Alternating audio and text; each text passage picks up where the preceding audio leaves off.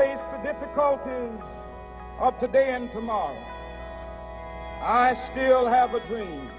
It is a dream deeply rooted in the American dream. This nation will rise up and live out the true meaning of its creed. We hold these truths to be self evident Hello, and welcome to episode 20 of the Policy Dialogue Series with alumni, staff, faculty, and students from the University of Maryland School of Public Policy. The views expressed do not represent official positions of the school or alumni network. Our goal is to discuss specific policy solutions that can address and solve the current local, national, and international challenges we face. We are recording this on April 2nd, 2021. My name is Evan Taft, and I graduated with the class of 2011 with a focus on international security and economic policy and I'm the producer of uh, Empathy Media Lab, which publishes content on labor, political economy, art, and culture. Joining me is Kelly Darnell, who is the Chief Operating Officer for the Bipartisan Policy Center, which is a Washington, D.C. based think tank that combines the best ideas from both parties to promote health, security, and opportunity for all Americans. Kelly has extensive experience across several sectors, including positions in nonprofit work, banking, government, legal, affairs, and politics. Kelly has held political positions as a federal affairs director for the city of Atlanta and as a legislative assistant for Congressman John Lewis in the U.S. House of Representatives. She received her BA in economics from Spelman College and a master's of public management from the University of Maryland. And she also received her law degree from American University Washington College of Law. Kelly, how are you doing? I'm good, thank you. So to begin, could you talk about how you first got interested in public policy? I will. I, growing up, this is a ridiculous story, but it's absolutely true. When I was a kid, I um, there was a soap opera on TV called Capitol, and it was about it was actually about um, two senators, and my mother used to watch it. And coming from the background, my mom was a foster kid, my dad was a laborer. He only had a third grade education. And I just, my mother went to college when I was in preschool and became a teacher, but my parents didn't know anything about policy or politics or, or, you know, Capitol Hill. But this show was the first introduction I had as a little kid on what happens on Capitol Hill. And so I had in the back of my mind that this was something I absolutely wanted to do. I didn't understand what it was, but I knew making laws was a big deal. When I was at Spelman, I was a, an economics major and got an opportunity. Uh, a professor presented me an opportunity to become a Woodrow Wilson Fellow and get my master's in public policy. And it was great because we spent one summer, I got accepted into the fellowship. We spent one summer at the University of Michigan's Public Policy School after my junior year. Go blue. After, I, I, went undergrad there. That's all. okay. and then um, after we graduated, we spent the summer at LBJ, and they were the LBJ school, and they were intensive public policy programs and gave us the, the ability to go to a, a, list of about 25 different public policy schools. And I decided to go to the University of Maryland School of Policy. And so that was really my introduction. And I knew, of course, once I got into policy and, and was able to take advantage of those programs, that this was something I very much cared about and making policy was going to be important to my career. So I have to ask, what was it like working for Representative John Lewis? You know, the youth, uh, the um, youth is wasted on the young. I, when I was there, my experience was he was just a fantastic guy. People would say that I didn't really work on the Hill because I worked for him. So I didn't have members throwing chairs at me and yelling at me. He would sit on the sofa and he would just talk to staff and have these conversations. And sadly, I think back now, I did not appreciate how amazing that was at the time. I just thought, oh, he's just this really great guy that I work for. He has great stories, and let's sit around him given the same opportunity today, I would be holding on to every word he said and would be trying to get as much time as I could. But then, you know, I'm 23 years old and I think he's great and it's fun and I'm enjoying Capitol Hill. So didn't take, he was wonderful to work for, but didn't take advantage like I would now. Yeah. And just someone so down to earth and human. Yeah. Where it's so many people, it goes to their head, you know, when they get into positions of power. And that was the experience. I mean, he just would just, he, he'd talk to us and tell us his stories, and we were just sitting at his feet because he was so humble and nice. Awesome. So you are the chief operating officer, and you've had that position in uh, numerous organizations. What is the interaction between a COO and public policy? Right now, I am able to bring all of my policy experience to the position. So BPC is a legislative think tank we study issues range, we are bipartisan, we are not nonpartisan, and we are not centrist. And that means that we, as a policy director, you come to the Bipartisan Policy Center with either a conservative lens or a progressive lens. And we be believe that you have to bring those biases and be honest to bring them to the table so that we can actually find the best solutions create recommendations, and then we have a C4 where we advocate on them. I, in this position, one of the benefits of having corporate experience, being in government, and having so much chief operating officer experience is that what happens now is when we are discussing different policies, let's say education policy, um, or my favorite is we're working on broadband. So our organization, some of our largest policy areas are energy, economic policy, healthcare, immigration. We also do technology, antitrust work, and many other policy areas.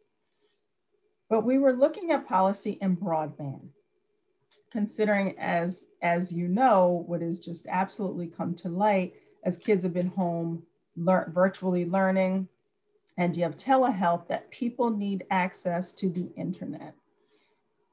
So we couldn't, our policy directors couldn't figure out why low, low income people could not access the internet as it's being offered.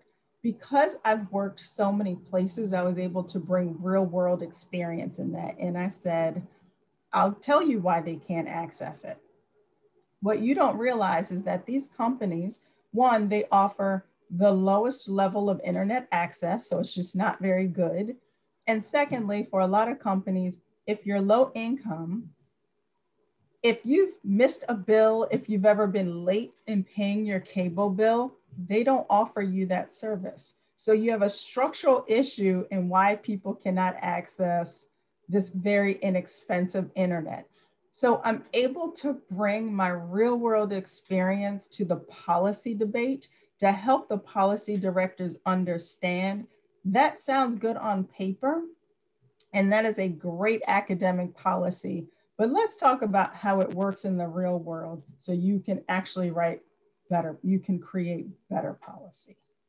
And you also worked in DC uh, as a in the DC mayor's office on schools as well. Is that correct? I did. So I, I, I do I, I sorry.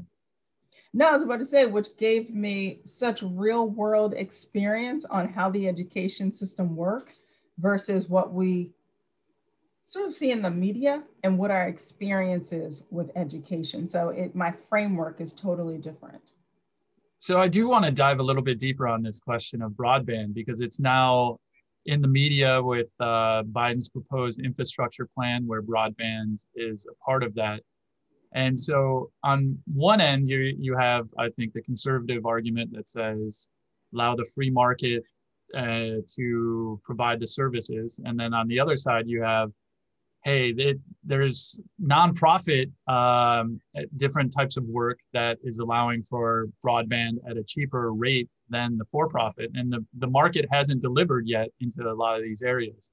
And then even if you pull back the lens even further, we have the most expensive internet rates in all of you know industrialized countries in the world and uh, so with all of those competing uh, views at the bipartisan uh, think tank center. What, how, how do you resolve that to come to a coherent, cohesive recommendation? It has been so, when we're looking at these types of reports, we bring together, we create task forces, um, very smart people. Um, we call them fancy people who come to the table, who, who help us who help us come to the best solutions. Broadband is really complicated because you have rural broadband issues, you have urban internet issues, and then you have 5G coming. You also have the competing interest of corporate America is very powerful, and a lot of companies that provide these services, it's the expense of providing broadband in rural America is almost cost prohibitive.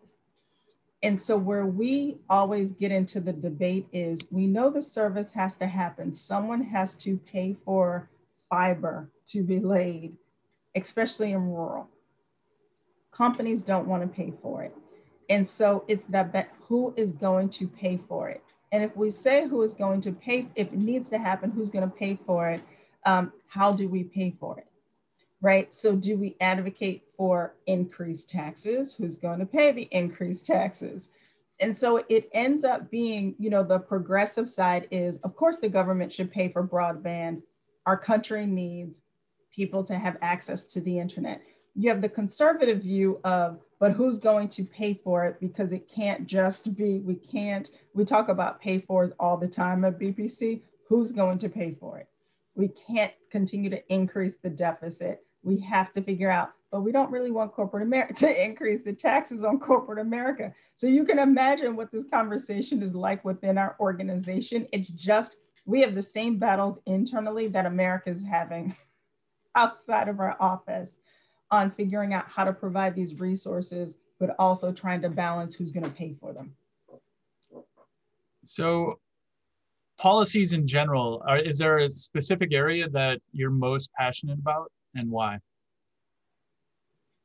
Education policy is something that I am incredibly passionate about. I believe that I grew up believing my because of where I was from and the experience that I had with my mother going to college at a young age, my mother became a teacher. People don't always um, hold teachers in the esteem that I believe that they should, right? So, but she became a teacher and it was a big deal in our house. We had insurance for the first time. You know, she had a steady income for the first time. We had, I remember, you know, how important going to the dentist was to my parents because we finally had really good dental insurance. It was a big deal for us. I've never believed that the success of a person should be based on the parents to whom they were born. Everyone should have an opportunity to be successful, and the place that that has to happen is within our educational system. It also became apparent to me, and this was, um, I did not believe this before I worked in education. We have to be honest with our parent be honest with ourselves about the fact that kids are not receiving what they need from their parents. So, you know, you always hear, oh, parents want to be more involved, parents need to be more involved. If parents are involved, their kids will be more successful. Well, you know what I learned? Some parents are never going to be involved. A lot of parents are never going to be involved with their kids' education. So, how do you address that? Education needs to be broader than what kids are learning during the day. It might be a meal delivery service, it might be after school care and sports. Quite frankly, it's after school tutoring and learning, and it's opening the school up on the weekends. It's dealing with kids who don't have clothing, you know, teachers having to provide basic necessities for kids and it's more of a education has to be more of a wraparound for the kid than just reading and math and i think until we come to that realization and we continue to say you know the success of kids is going to be based on their parental involvement, I think we'll we'll always be in trouble. And I read something about the zip code as well being so determinant of a factor, and just to be born somewhere and right. you know not getting equal resources because you weren't in a zip code that was able to raise the taxes that are needed to um, reduce class sizes and be able to invest in the infrastructure and provide the services for the children and uh, pay the teachers properly. So really appreciate that. So in a UMD School of Public Policy profile piece, you mentioned following your North Star. Could you expound upon that? My North Star was really wanting to make a difference for people who could not advocate on behalf of themselves. So I want, I've always wanted people to have every opportunity available to them and that we could remove the barriers.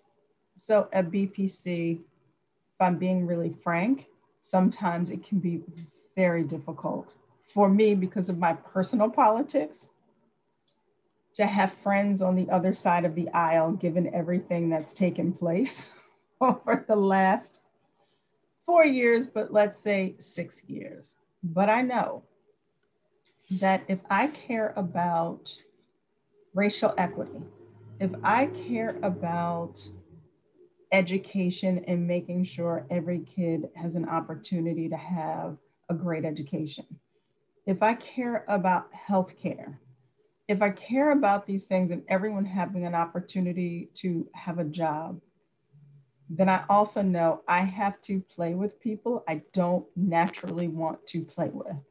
I have to be close to those Republicans. I have to understand that, you know, 147 people voted not to support the electors in Congress. Some of those people I still have to play with, even though I don't want to. I have to because if my North Star is to make our world a better place, sometimes you have to play with people you don't necessarily like. And that jo- this job has taught me that in many, many ways to say, you know what, what is my goal? Right? If my if I'm looking at my goal, if I'm looking at my North Star, then this is the process that I need to go through. And I need to be okay with that. Beautiful. So, in closing, uh, as we look forward to the rest of 2021 and beyond, where do you see opportunity and hope? I am excited about this administration. I am fearful on a lot that's happening with um, voter, voter suppression. It's not just we keep looking at um, we keep looking at Georgia, but remember multiple states have have uh, voter suppression laws that they're passing. We need to start looking at what's happening in Arizona um, with their voter voting rights case in the Supreme Court. I'm hopeful because I believe this administration cares about real working people and getting them back to work and giving them opportunities so that they don't have to lean on the government for help.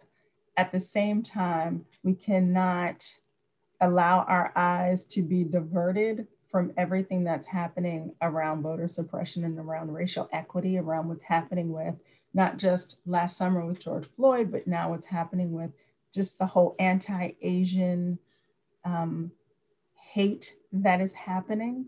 And so I just, we need to stay vigilant and keep paying attention. We finally, I believe, have someone in the White House who cares about people, not perfect, right? I don't want anyone to think that I worry about some of the things they're proposing and how we'll pay for them too. But I think we're in a better direction. The one thing I want more than anything is a boring president so that we can just talk about policy and not personality. But we, we have to stay vigilant in everything that's continuing to happen because I am very idealistic in the type of world that I want to live in.